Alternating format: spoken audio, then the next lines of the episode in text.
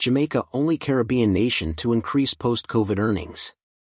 As Jamaica enjoys its best summer tourist season ever, Minister of Tourism, Honorable Edmund Bartlett has revealed that the island is now the only Caribbean nation to secure increased earnings in the aftermath of the COVID-19 pandemic.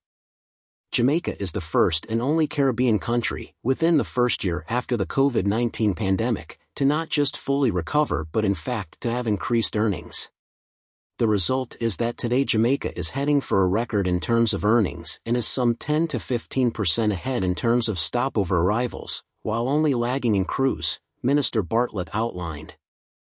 Mr. Bartlett made the announcement as he addressed media representatives in Hungary where he is currently leading a special marketing blitz to promote Destination Jamaica amid the staging of the 19th World Athletics Championships underway in Budapest the minister also outlined that plans are in place to triple the number of visitors from Central and Eastern Europe by 2025, amid efforts to position Jamaica as a destination of choice for visitors from that region. Jamaica currently receives some 2,000 visitors from Central and Eastern Europe, with Hungary contributing to that amount.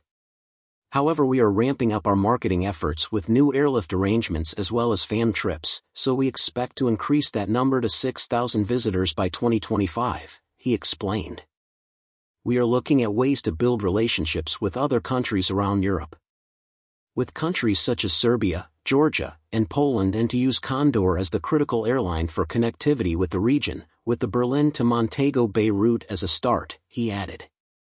Mr. Bartlett's comments come on the heels of the Planning Institute of Jamaica's recent quarterly report, which confirmed that total visitor expenditure for April 2023 increased by 19.7%, compared with the corresponding month in 2022, as well as a 14.7% rise in preliminary airport arrivals for July 2023.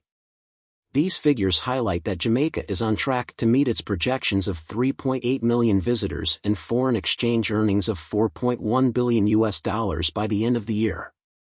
Minister Bartlett stressed that Jamaica's tourism sector continues to register record-breaking growth, not just by chance but due to the strategic response to the pandemic by the Ministry of Tourism and our committed tourism partners. I must commend the entire tourism team for their hard work, which has enabled us to navigate our way through the pandemic.